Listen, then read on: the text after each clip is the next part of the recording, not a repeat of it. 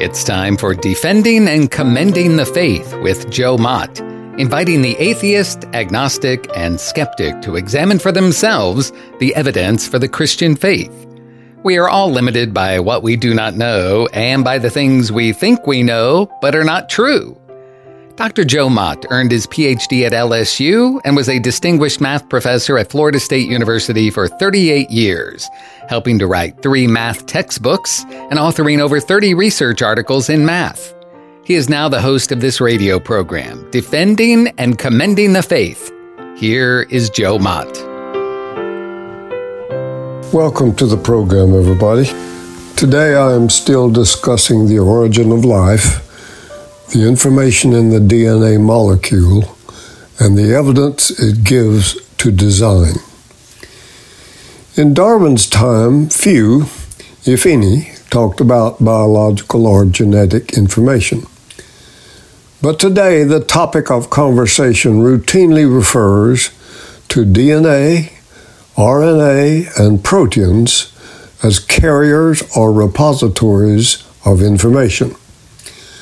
Scientists tell us that DNA stores and transmits genetic information, that it expresses a genetic message, that it stores assembly instructions, a genetic blueprint, or a genetic code.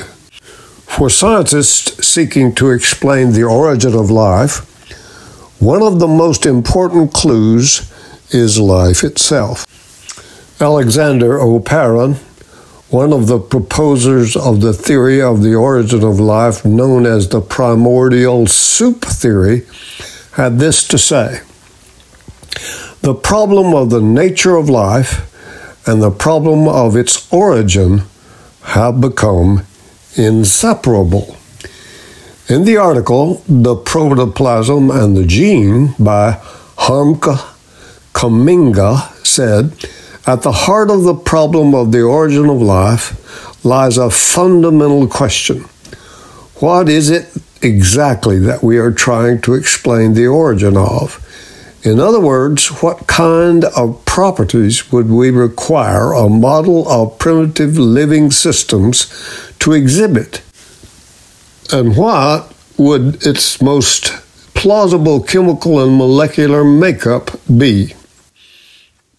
From ancient times, humans have known a few basic facts about living things. The first is that all life comes from life. In other words, life produces life. The second fact is that living things reproduce themselves. The resulting offspring resemble their parents.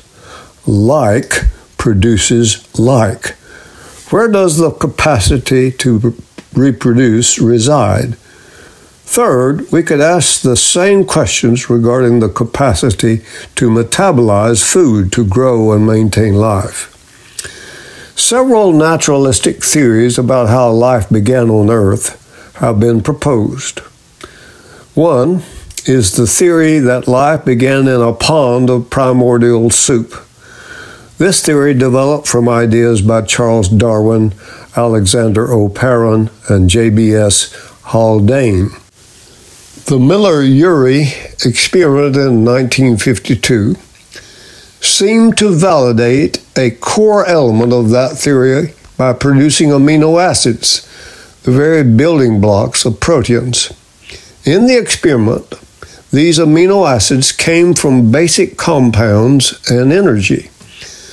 Proteins, we know, are the key building blocks for life. This hugely important experiment initiated origin of life science based on chemistry. Subsequent research, however, has disproven the traditional primordial soup theory, despite it still being taught in schools. Two reasons contributed to this theory's demise. First, the sun's ultraviolet light would have been destructive to key molecules, organic compounds, and early life. Second, oxygen in the atmosphere would have corrupted the creation of amino acids. Second, some scientists theorize that the building of life could have been created in hydrothermal vents at the bottom of the ocean away from ultraviolet light and free oxygen. Third, other scientists disagree and have suggested other theories. One such theory is called transpermia. This theory has life appearing on Earth from a planet elsewhere in space. But this only moves the problem back just one step. We still need to know how life began elsewhere. The issues that exist on Earth still exist on another planet, and the environment there is likely to be far less hospitable. Regarding transpermia, it is known that spores can't survive the intense level of radiation found in outer space. So, seeding life from elsewhere is just not possible. As with the primordial soup theory, there are many issues of the origin of life based on chemical processes and random chance that make them equally implausible. All these alternate theories rely heavily on random chance and luck. Relying on luck is a poor excuse for science. Who will want to support a theory that relies on luck. So the end result of these alternate theories came down to the primary focus on the activity going on inside the cell. Scientists came to the conclusion that life does not simply consist of matter and energy alone, but also on information. Since matter and energy were around for a long time before life, this third aspect of living systems have now taken center stage. At some point in the history of the universe, biological information came into existence. But the question still remains where does this biological information originate? For theories that hope to explain the origin of the first life, it is imperative to answer this last question. The French scientist Jacques Monod, in his 1968 book Chance and Necessity, nicely summarized the naturalistic possibilities. He said, if you want to explain something naturalistically, you will have three basic approaches. First is to rely on chance and random variation of some kind. The second approach is what Monod calls necessity, the scientific code word for relying on natural laws. For example, if I drop a ball, it will fall to the earth by necessity according to the law of gravity. And Monod said there is a third approach which combines the two approaches. That is what Darwin did in combining natural selection and random variation in his evolutionary theory. That combination of the first two approaches, Monod says, is an acceptable scientific approach. Thus, addressing the origin of life from a naturalistic point of view, then you will explain by either chance, necessity, or the combination of the two. What Stephen Meyer shows in his book Signature of the Cell is that these three forms of explanation for the origin of life all fail. I will eventually make the same point. So, life consists of matter, energy, and information. So, what exactly is information? And more pointedly, what is biological information? Beginning in the 1940s, mathematicians and computer scientists began to make distinctions between several distinct types of information. What kind of information does DNA actually possess? What is the origin of that kind of information?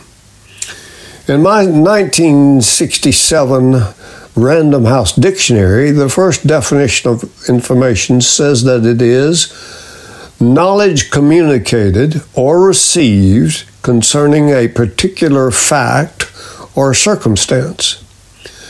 But since neither DNA nor cellular machinery that receives its instruction set is a conscious agent nor has a mind, the idea of equating biological information with knowledge doesn't quite seem to fit. Stephen Meyer, in his book Signature in the Cell, page 86, relates But our English dictionaries point to another common meaning of information that does apply to DNA.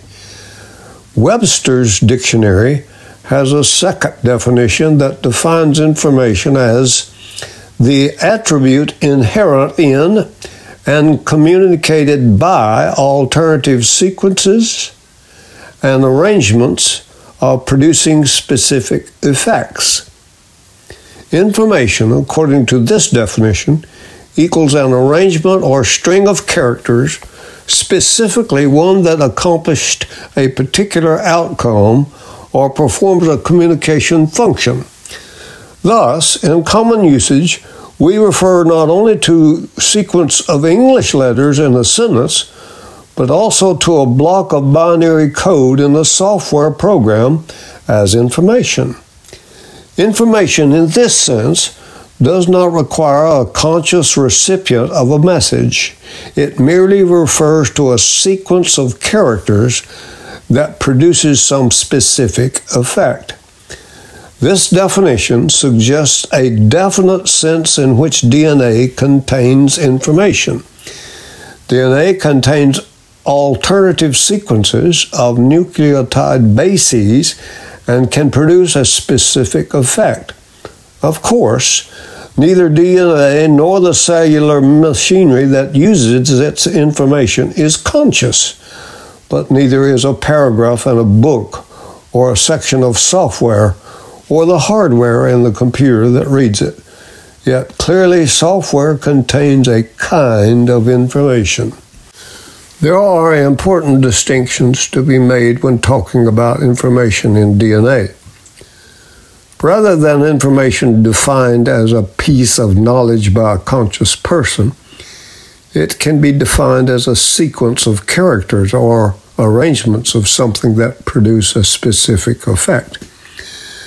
Whereas the first definition doesn't seem to apply to DNA, the second one certainly does.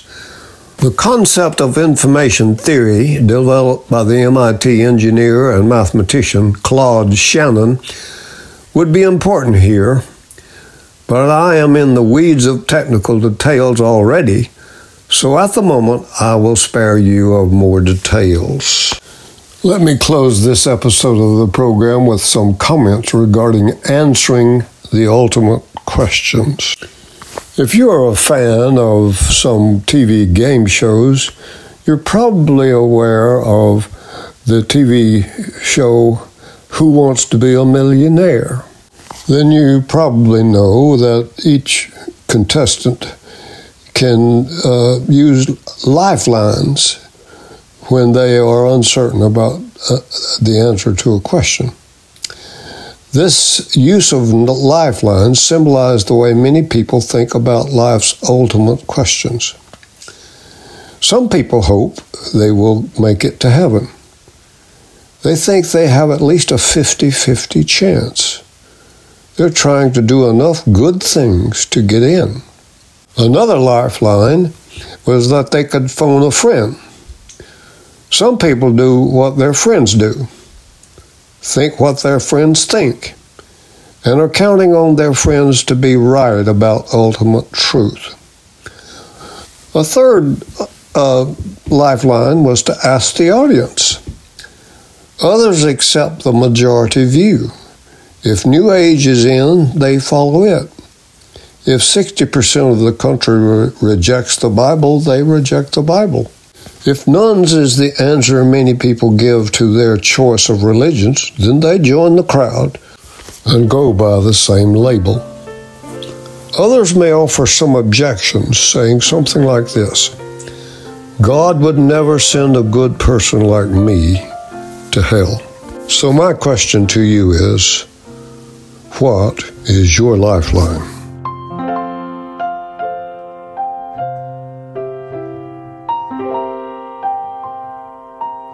Thank you for listening to Defending and Commending the Faith with Joe Mott, a production of Wave 94 Radio in Tallahassee, Florida.